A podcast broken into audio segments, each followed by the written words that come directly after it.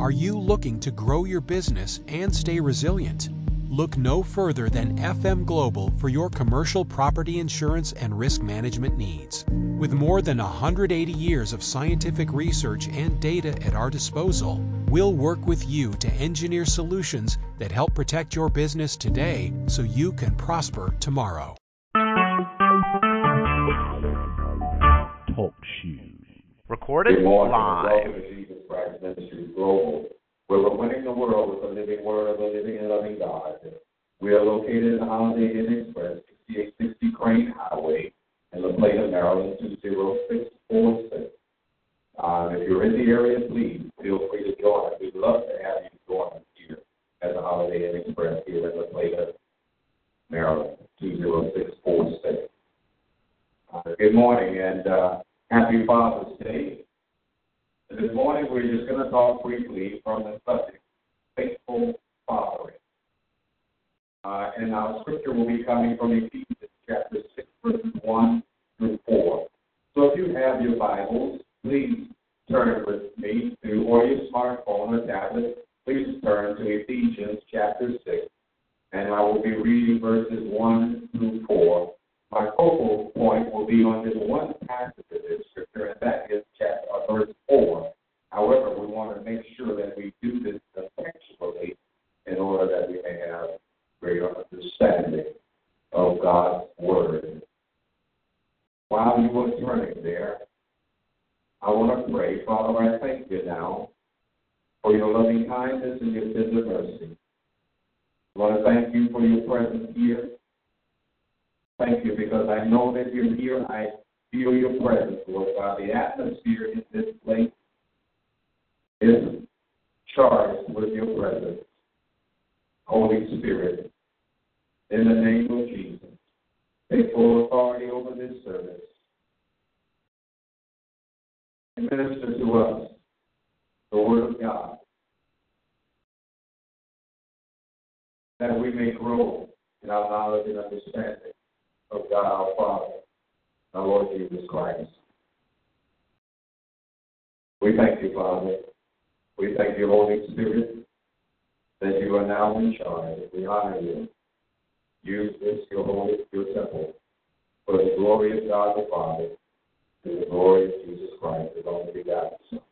Ephesians chapter 6, verses 1 through 4. It is in Jesus' name that we pray and we give thanks. Have your Bibles.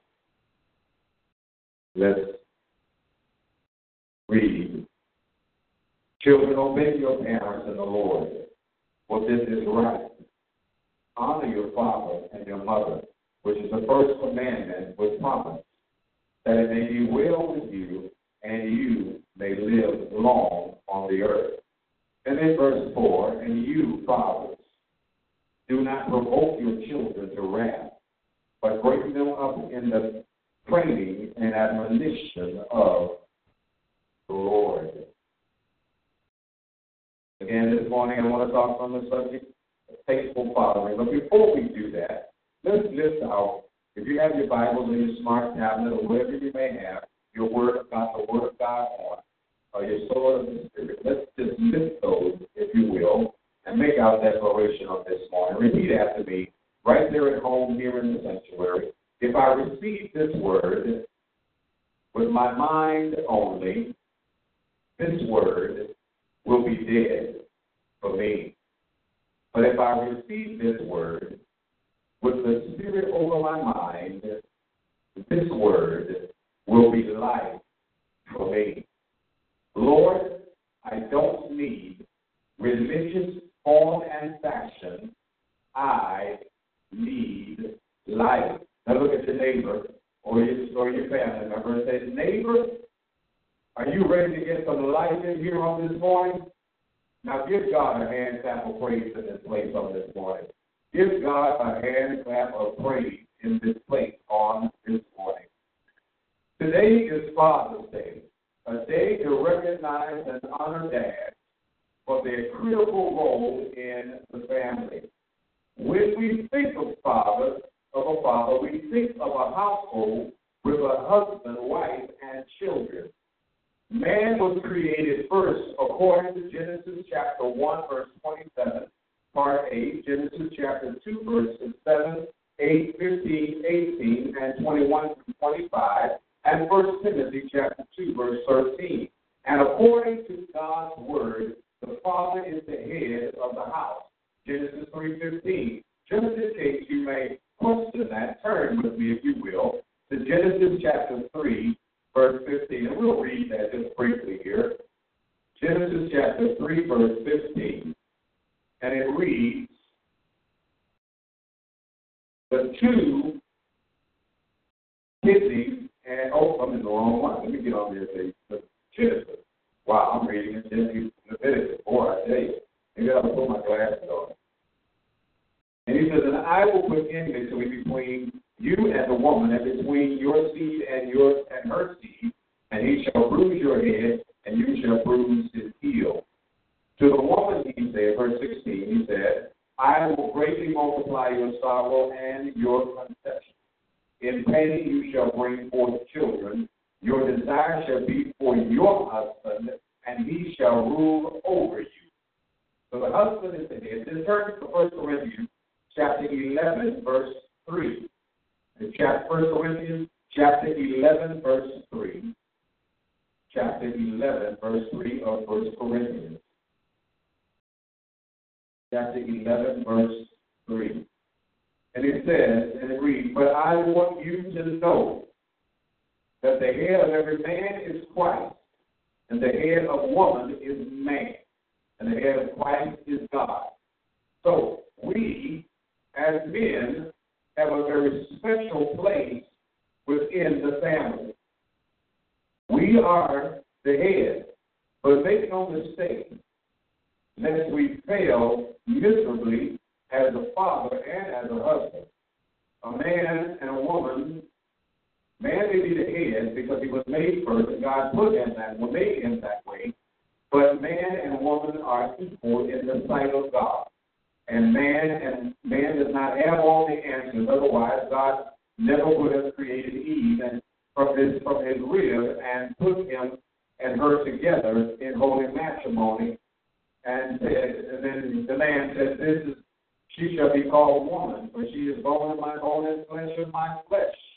So she is just as much a child of God and is just as much capable of doing things as a man is. But this morning, we want to talk about faithful fathering.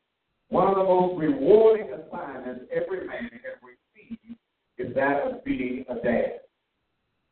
The reason I say assignment is because children are not people we own, but rather people on loan to us from God for the express purpose of overseeing their care until they reach adulthood. Your role as father may be the difference between your children growing up to be an asset to society or a burden on society, a positive leader of our nation or a terror to our nation. If taken seriously, being a dad is never simple or easy because children are little people with minds and wills that will one day grow up to become adults. On their path to adulthood, they and you fathers face many unknowns. They and you and I, as fathers, face many unknowns. Now, according to the Bible, a father is a man. Man is masculine and refers only to the male gender. Man's body is not designed to conceive, carry a baby to full term, and then give birth.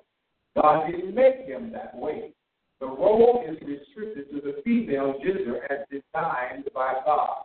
I place emphasis on as God designed because many say they're trapped in the wrong body and that God is the cause. God is perfect, and it is impossible for him to make decisions. So if a person is confused about their gender, the confusion rests solely upon them. God has nothing to do with that. And that doesn't mean that God doesn't love us. In spite of the things that we do, And in spite of the places that we go, and in spite of the, the things that we say about him or against him, see, God is pure love. He is the He is the He is the well of a fountain, if you will, from which pure true love flows. And so God is God is love, because the Bible says God is love, and because you and I have experienced His love each and every day. See, the love of God let it rain on the just and the unjust alike. He lets the sun shine on the just and the unjust alike. He provides food for the just and the unjust, just as He provides oxygen to sustain life for the just and the unjust, for the sinner and the saint. God loves us all. And there is no human being that God does not love. And therefore, there is no church of God where any person, regardless of what they do, should be kept out of. Every person should be willing, should be able to come into the house of the Lord and, and, and experience His presence here and experience His love here. So, whoever you are, no matter what your persuasion is, you are welcome in the house of God. Because I did not die for you. Jesus Christ, the Son of God, God incarnate, He's the one that went to the cross and died for you. Uh, he died for me as well. And so I have no right as a pastor or as a servant of Jesus Christ to deny you access to the house of God simply because of the lifestyle that you live. Listen, I had my lifestyle. Wasn't like your lifestyle, but I did things I had no business doing. Yet God, over 2,000 years ago, had his son die on the cross for sins. So all of us are sinners. He said there is none righteous, no, not one. We have all, you know, we have all failed in that area. But you are loved. And what happened in Florida, Orlando, the city that I was born and raised in, I am appalled and I am so sorry for every family member that has suffered this tragic loss. I know you have loved ones that you will not be able to hug and kiss or talk to anymore. You won't be able to hear their laughter anymore. You won't be able to hear their voice anymore. It is my prayer that you have a, some videos, or and I know that that's not going to bring them back, bring you comfort, but somehow I believe it will. Just seeing their faces and their pictures that you've taken, or hearing their voices on the videos that you made. So many things, and some of you may have their voices on your voicemail on your cell phone. You want to do everything you can to preserve it for as long as you can. Hold on to every memory that you have of your loved one and cherish those memories because they were real people and they did not deserve to suffer and die the way they did. So please accept our profound condolences uh, and know that we love you and we love them and we love everyone because Christ first loved us. And truly, if we could not love, it is because we do not know Christ. But it's because we know Christ that we can love. So, I read this concerning a father. A father is the man who sits at the head of the table and gets two lamb chops when you just get one.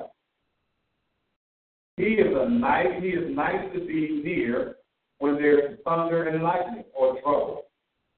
A father understands when you think you're too old to be kissed good night.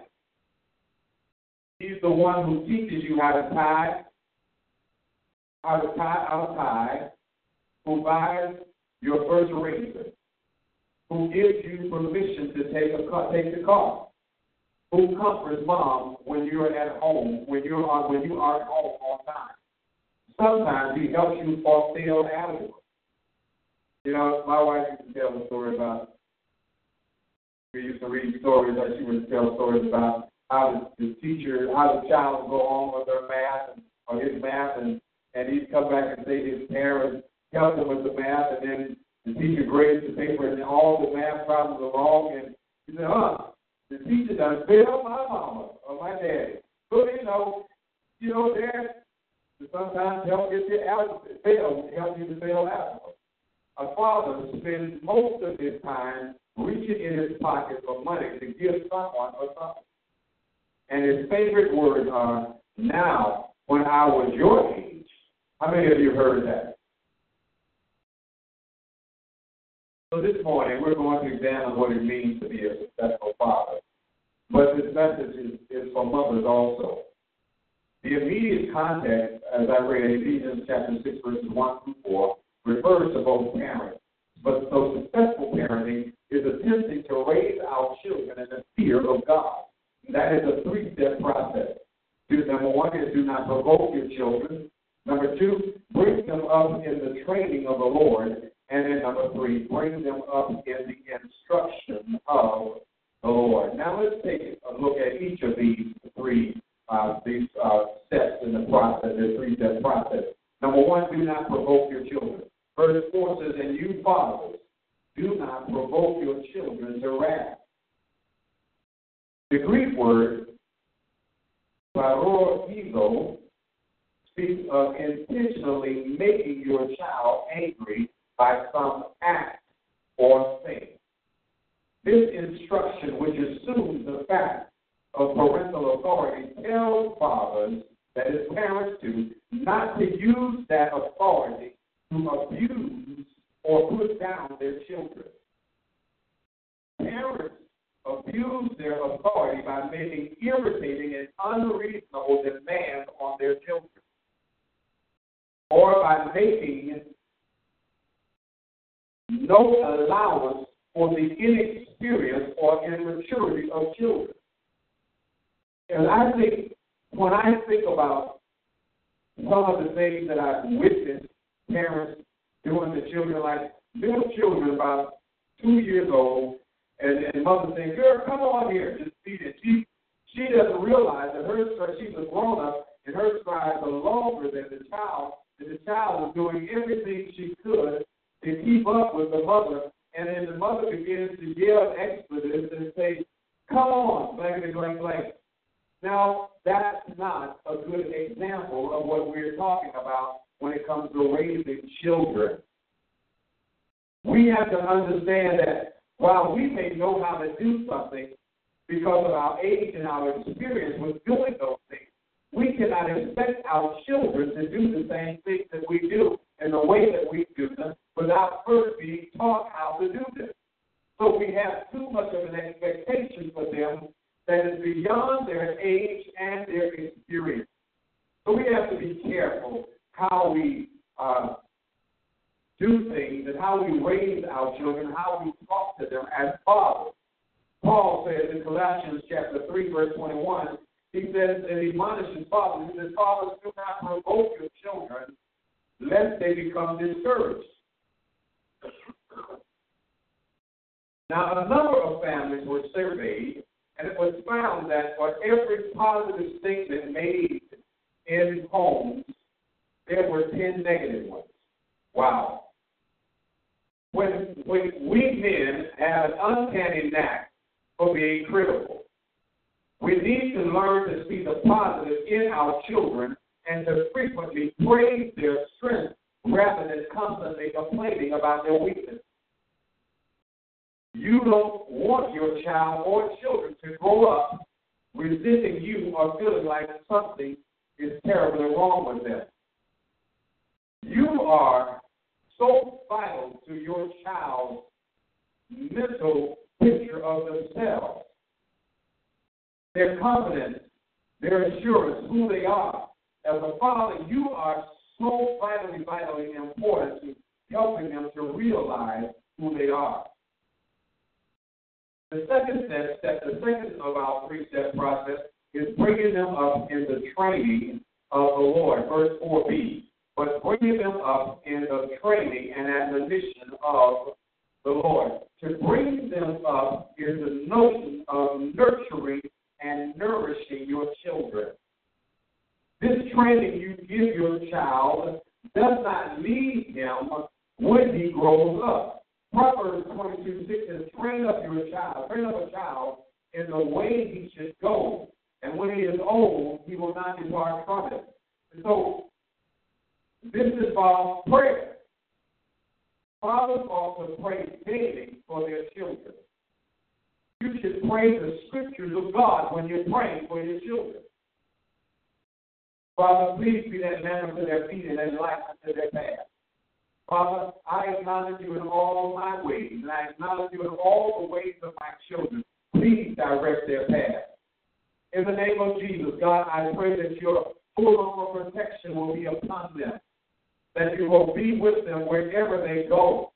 Cover them, Lord God, as a mother hen covers her chicks. Pray for your children, the Word of God. Pray the Word of God over their lives. God, I was once young, now old, yet have I not seen the righteous forsaken, nor his seed beg bread. Please watch over my children. Please, Lord God, let them not be ever in a position where they need and they cannot have.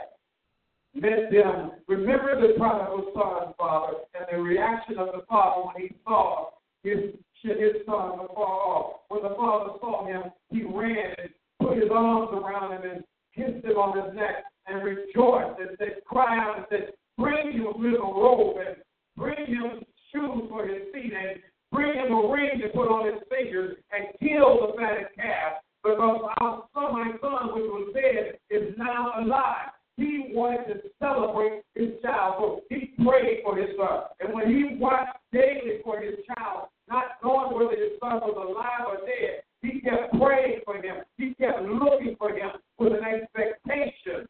And that's what we must do, Father. We must pray for our children. We must cover them in prayer day and night. Don't leave them to the vices of the devil because the devil does he does not pray for them, but he prays on them. Not P R A Y, but P R E Y. Your children are praying to the devil. But you are your sons and your daughters' stronghold, strong power. You are their rear regard because you pray for them and I activate God in their lives and cover them and watch over them. You must pray. You have to pray for them because you can't be with them 24 7, 365 or 366 in a leap year. You must pray for them. That's how you are with your child 24 7.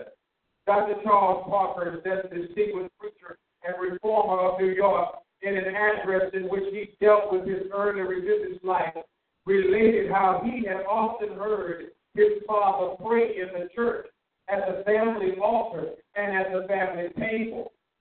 But it was only when he heard him praying aloud on his knees in the barn that he knew the reality of prayer and the deep reality of the religious life.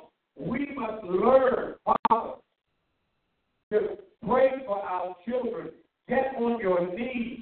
Cry out to God when you don't understand, when that child is unruly. I remember in my own life, standing in our family room one night, nobody was around. And I began, my children are growing up now, and they're, they're teenagers and getting ready to leave. And our daughter's left, and I'm standing in, the, in there, and I began to weep because I, I, I, I had this overwhelming realization that my child is grown, my children are grown. They don't have to listen to me anymore.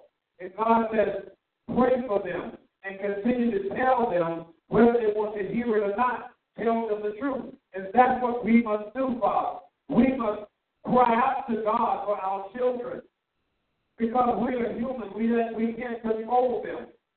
It is not our job to control them. It is our responsibility to raise them up in the fear and admonition of the Lord.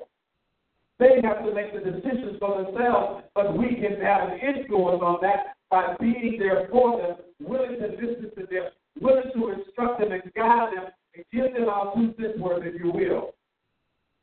We must pray for our children. Not only in bringing them up in the training of the Lord, must we pray for our children, but we must also be a role model for our children. We must be a role model for our children. Fathers often, uh, so values are more taught than they are taught. Don't cuss. Don't fight. Don't steal. Don't kill. Don't be jealous of this person or that person because of what they have. Values are better caught than taught. while children may not be good at listening to their parents, in other words, they never fail to imitate them. Don't, don't miss this.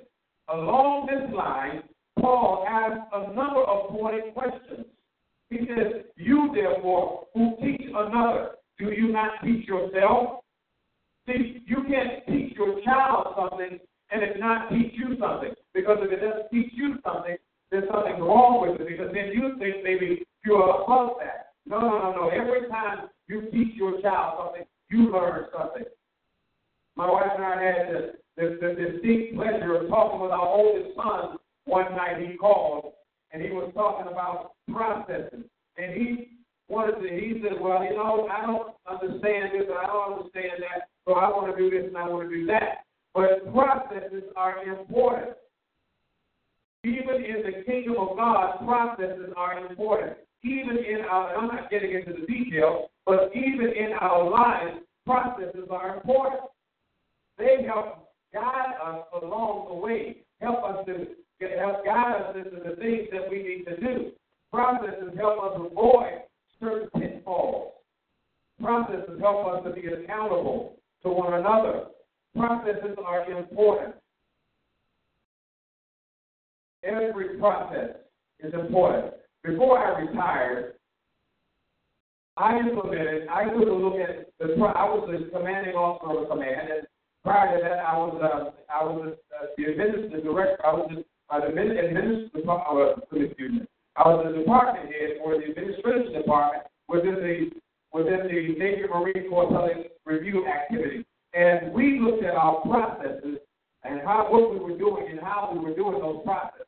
And so we took and I took and we wrote down every step in every process, in every part of the process. then we took and we filled the room by painting everything that we had typed up around the room. And then we had we had all all levels of, of authority come in and look at each process, that each step in the process. And then we begin to ask questions. There's a lesson in this, a message this, don't miss it. And we begin to ask questions, why are we doing this? Why are we doing that? Is it necessary to do that? How about doing this instead of that? And by the time we finish, we can cut down the process because what reason we did that is because it was taking us a month or two months or so, uh, three months really, to, to, to, to process stuff through and get it to the appropriate places once it comes into the mail. And so by the time we finished the process, we were able to cut down all that time that we had been wasting to just one day. So we get it in that day, and we processed those cases that day, and we got them to the Court of Criminal Appeals the same day. They docketed those cases the same day. And so we began to clear up backlog and all of that stuff. But listen, the, the lesson is this. Within the process, you can't just change the process. You have to bring in everybody that is that's affected by the process and then whittle down the process. Seriously evaluate it, whittle it down, and then remove the unnecessary steps and then leave what is necessary to improve your process. But you cannot just willy nilly dismiss this, that, or the other because you don't know the whole process and you need to look at the entire process. So I want you to understand that. Everything in life is a process. You wanted to drive to drive a car, but the first thing you needed to do was to go through driver's ed. And then you needed to learn different, and then driver's ed, you needed to learn the rules of the road. And then you needed to know about cars and how, and what to do, the brake and the press on the steering wheel and putting it in gear, and all of those different things. And then you had to get behind the car, behind the wheel of the car, but you couldn't do it by yourself. You had to first get a learner's permit, and then you needed an adult to sit there with you beside you as you and teach you how to operate a motor vehicle. So there's a process before you get your driver's license, before you're authorized to operate a vehicle on on the on the roadway. So everything there is a process, and so modeling.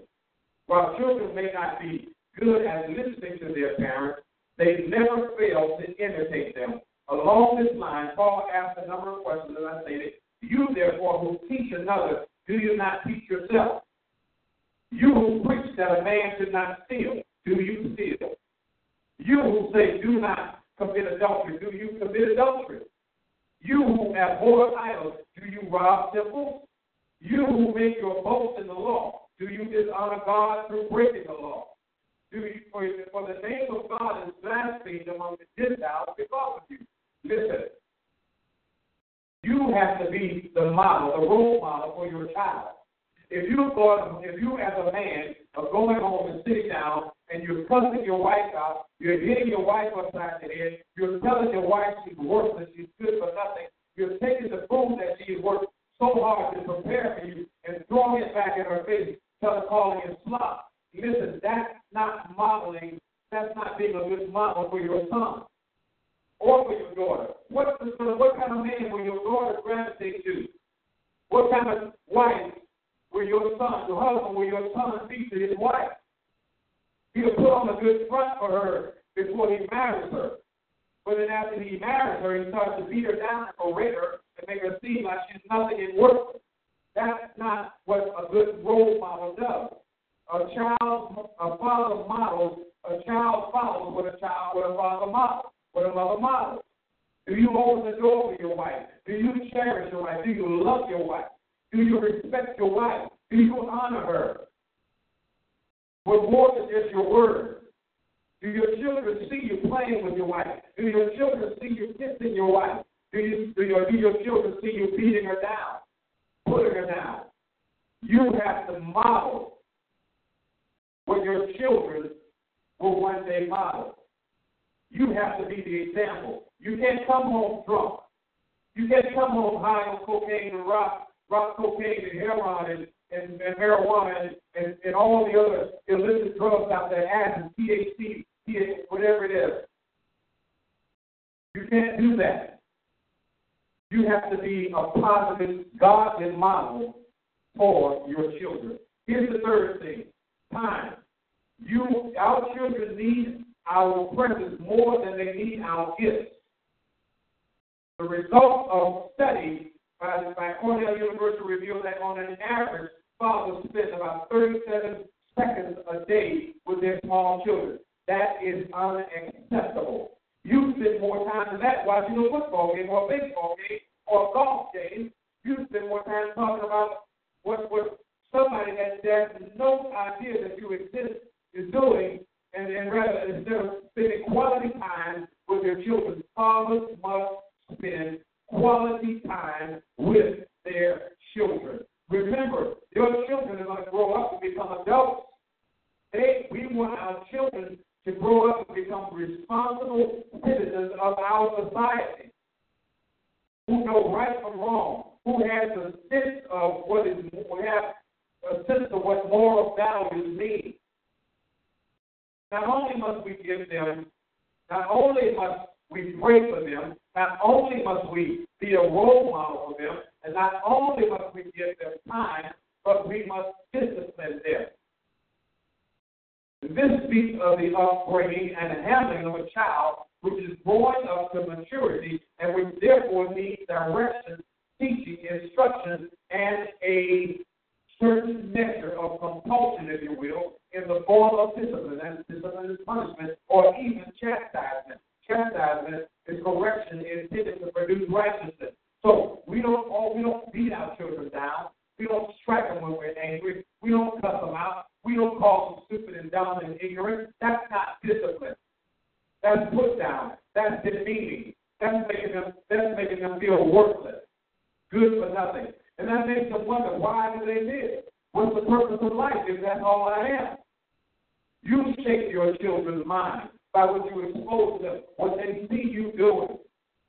As fathers, we must be always careful of that.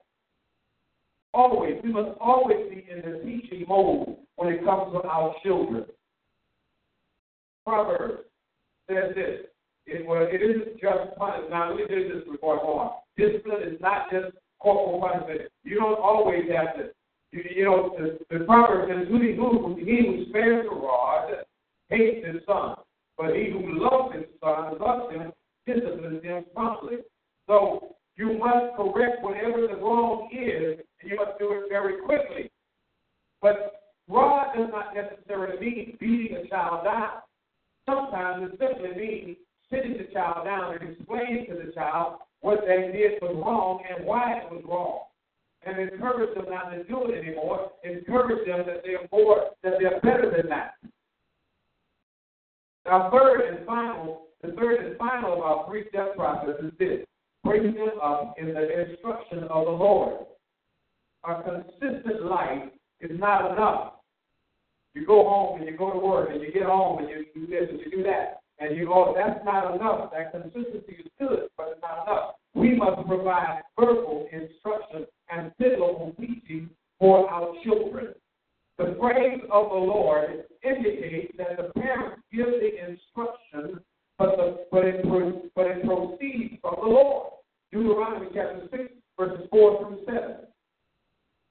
Command fathers to teach their children in all one, love God.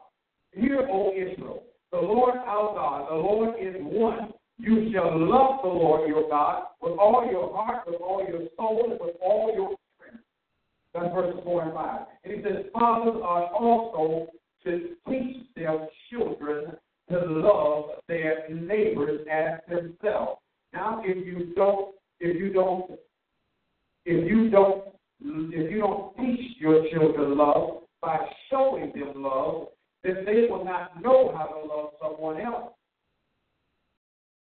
That is the second uh, commandment, if you will. That is a carry on, if you will, to the second one. God says this How can you love me, whom you have not seen, and hate your brother, whom you have seen? You can't do it. See, if you love God, then you instinctively have to love your neighbor. If you don't love God, then you can't love your neighbor because you don't know what the meaning of love is. Love is not murder. Love is not killing a woman or killing a man saying, I love you, so I'm killing you. I love you because so I'm doing this to you. No, no, no. That's not love. That's twisted. True love has a deep, profound, emotional, if you will, sense of, of, of love or, or, powerful force of caring, if you will, for a person. Not only does Deuteronomy 6, 4 through 7 command fathers to teach their children to, to love God, but it also commands fathers to teach them the Word of God. Fathers are to teach God's Word in their children diligently, to their children diligently. And that word diligently means with steady application and care to teach and impress by frequently by frequent rather admonition and repetition. So you can't teach it just once. I mean, I, I wish I had a dime, but every time I had to repeat myself to our children. And my wife would probably had it, and she and I both, if we both had a dime, we'd be rich people. We wouldn't have to work. We wouldn't have to. We wouldn't have to worry about you know how to pay our bills or anything else. We'd be rich but but I have to say the same about my mother. She and I was a I say I was a terrible one boy. I was active all the time. I was into everything and anything I could get my hands into. Uh, but that when she had her hands full with me. Uh, not to mention my other my other six brothers and sisters. So you can't just teach in one. It must be repeated over and over again. As I stated earlier, teaching isn't just words, it is also modeling if you don't model God's word by applying it daily to your life, how will your child see Jesus come alive in you? And how will they want Jesus to come alive in them if you don't model the word of God? The third thing is that you must, as a father, you must incorporate the word of God in every area of your life. He says, and you shall talk of them, the word of God, when you sit down, when you sit in your house, when, and when you walk by the way, and when you lie down, and when you rise up. You must be constantly teaching and modeling God's word. The suggestion is that the Lord nurtures the child through the father and the mother. As father, you must recognize that God has given you the responsibility to provide for your children in a physical and emotional and a spiritual and spiritual sense. Teach them the Bible verses. Each day, teach them a different Bible verse. or each week have them study and learn one Bible verse. And then so so now we have examined, I'm going to conclude here, we have examined the three-step, three-step process of do not provoke your children, bring them up in training of the Lord, and bring them up in the instruction of the Lord. Malachi 2.15 reads, But he did not make them one, having a, ring, a remnant of, of the Spirit. And why one? I'm sorry, and he did, and did he not rather make them one, having a remnant of the Spirit? And why? And why one? He seeks the offspring. That's why. Therefore, take heed to your spirit, and let none deal treacherously with your wife, the wife of your youth. So, even in that, husband, father, you have a responsibility to protect your wife. You have a responsibility to protect your children. You have a responsibility to raise your children up in the fear and admonition of the Lord. And you must teach your wife and your sons and your daughters the word of God. You must live that word daily as a man. When God, let me put it to you when God created the man, Adam, and the woman Eve, the first two humans in marriage, he told them to be fruitful, multiply, and fill the earth. God has carefully designed the family. My brothers and sisters, he has carefully designed the family unit uh, so children would be raised between two parents who would act as opposites, that is, masculine and feminine poles. You know, opposites attract, like detract. That's just force of nature. I mean, you take two magnets with the same, with the same, with two positive sides of a magnet, to try to connect them, they repel one another. If you take a positive and a negative, and you put them together, they attract one another. Man and male and female, man and woman are needed. Man and woman are needed to raise a child the way God has designed a child to be raised. The child will then be in the middle of the parent of the marriage, receiving equal influence from both parents. So don't make you don't think that it is just the father who is responsible for raising the children. Proverbs, King Solomon tells his son in in, uh, in Proverbs in, in the book of Proverbs that you are to honor what your mother tells you. In other words, do what your mama tells you to do. Uh, uh, you know, uh, a proud what is it? Uh, a, a, a wise son makes a glad father, but a foolish son is the heaviness of his mother. You just don't understand, father, how important your role is, and I hope that today you understand how important your role is. You may say, well, you told me anything I didn't already know. That may be true. But my question to you is, are you doing those things? Are you doing that? Or are you a secular father who likes your beer and your wine and your booze and you come back and you sit home and you call, call your wife all kind of things? Or are you the Christian husband who comes home but yet you dis- disrespect your wife and you do all those things? You know, having being a Christian in name only is insufficient. You need to be living the Word of God. You need to be modeling the Word of God. That's how your children learn to be responsible citizens. And you will always, let me put this in there, when your children grow up and have children, how they raise their children and how their children turn out will tell on how well of a parent you really were. So, take this parenting thing seriously, Father. You, we, we honor you this day. We are grateful to God for you. And we love you, Father. But please understand, there is more to being a father than just saying you have children. You've got to invest time and energy, not only money, but time and energy and teaching in your child's life or your children's life. Teach them the Word of God. Pray for them. Do those things that are necessary. Model the Word of God. Uh, and love God with all your heart, all your mind, all your strength, all your soul. And let them know that. Let them see that. Don't put on a show for them. Be genuine. Well, after hearing this message, there may be one of you without the Lord Jesus Christ. God is ready right now to turn your situation around. To a man, to a woman, to a boy, to a girl. The question is, if God were to call you right now, can you honestly say that you're ready to go and be with the Lord? If not, if I were you, I'd make that decision today. See, some of you are sitting there right now. You've heard the word over and over again. most of your life. Some of you grew up in church.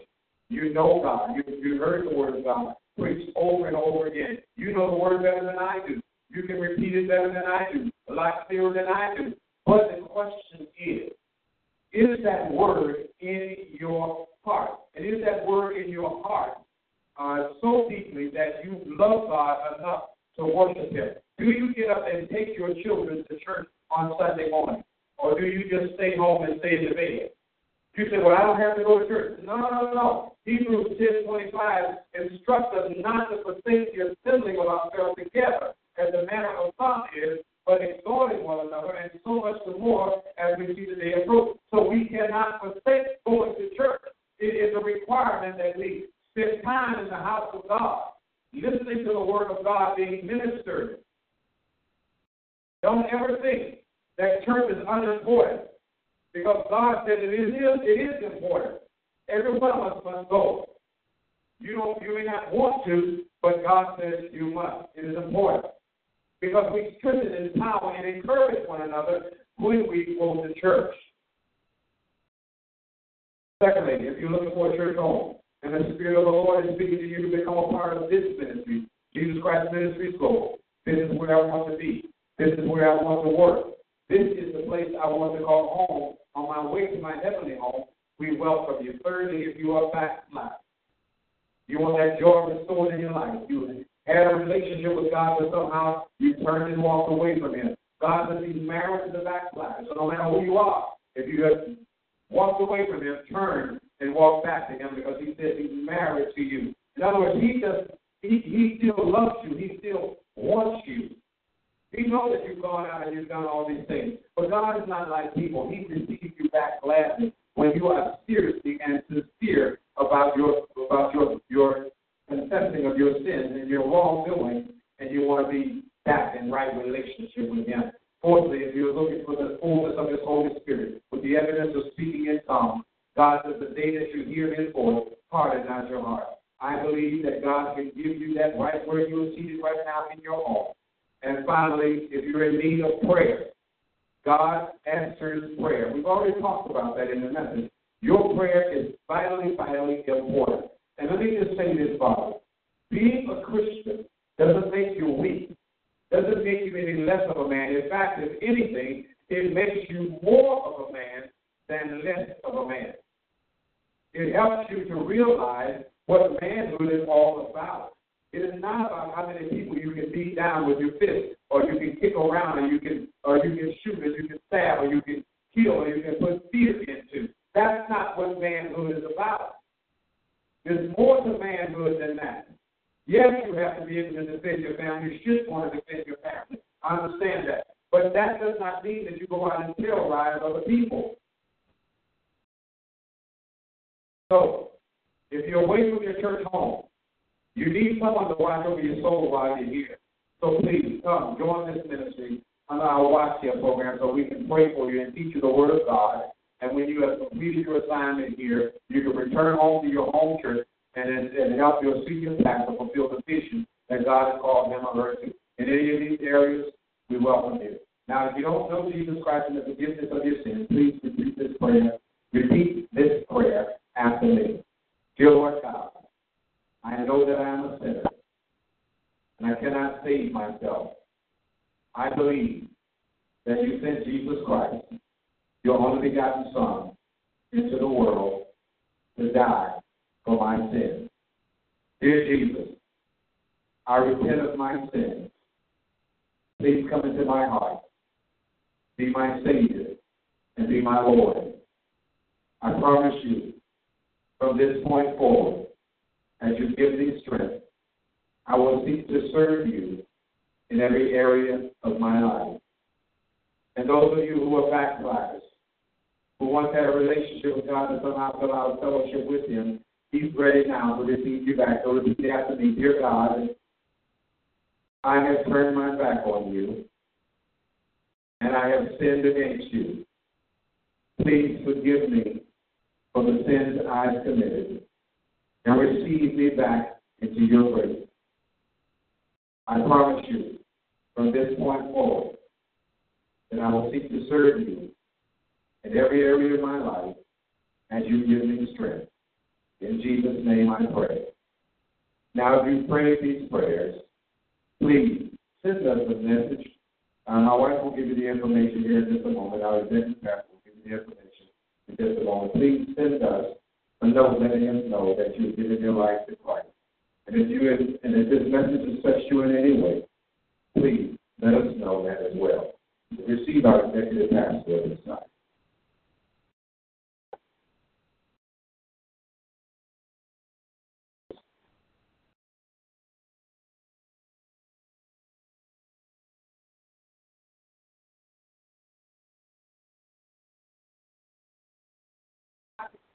Father's Day to all the fathers. We are here in Sunday at Holiday Inn Plus, which is located at 6860 Creighton Highway and the Clayton Maryland. The zip code is 20646 with a call from the Clayton Sheriff's Office. To follow us on Twitter at JCM Global One, the number one. Once again, to follow us on Twitter at JCM Global, Global is just the O-C-H-L, and the number one. You can also be found on the web at www.jcmglobal1. This time you have to write out the number one, jcmglobal1.org. Our address, and we would love to from you, is Post Office Box 763, Indian Head, Maryland, 20640. Once again, our mailing address is Post Office Box 1163, Indian Head, Maryland, 20640. And you can always find us on this at at 11 o'clock. And you can type in call to me, my husband and my family together, the P-H-A-R-H-L 05. Once again, P-H-A-R-H-L 05. And you can put in my name, Judy Jones. You also follow us on Talkshoe.com. And click looking at our first bar, JCM Global One. Y'all are number one. We are changing communities, changing things. We are one of the greatest emerging cities in the Houston area. That we keep know. God bless you. Amen. We thank God for our executive pastor and thoroughness in uh, conveying information concerning the ministry. We thank you, each of you, for joining us on today. We pray that uh, your Father's Day will be a day to remember, full of joy, and do pray for the families of those who of those who were slain in Orlando, Florida on last Sunday. Please pray for them, their families, and it's hard and difficult for them. And then pray for the family of the boy who lost his life in uh, at Disney World when, they, when he was uh, snatched by an alligator. His father was powerless to free him from that, that alligator's grasp. But thank God they recovered the little boy. And pray for our nation as a whole, because there's so much going on, so much hatred and so much bitterness, but there is so much beauty and so much love and so much to do in our nation. And we want our nation to be a nation of, of uh, unity, of oneness. We want our nation to be a nation of true freedom and, and peace. So pray for our nation and pray for your family members. Pray for each one of us as well, because we're all standing in need of your prayers. May the Lord keep you on this week and may He guide you across the roadway safely. If you're traveling on your way back home, may He keep you as you travel home. May your vehicles function properly. May your finances never cease to be sufficient to meet every one of your needs.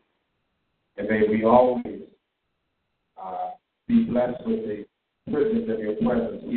Only 4% of universities in the U.S. are R1 research institutions, and Temple University is one of them. This means 100% of students have the opportunity to participate in hands-on learning and research with world-class faculty. With over 600 academic programs across 17 schools and colleges, Philadelphia's largest public university provides students with a rich variety of opportunities and propels graduates to succeed in their careers. Temple University. Schedule a campus tour today at admissions.temple.edu/visit.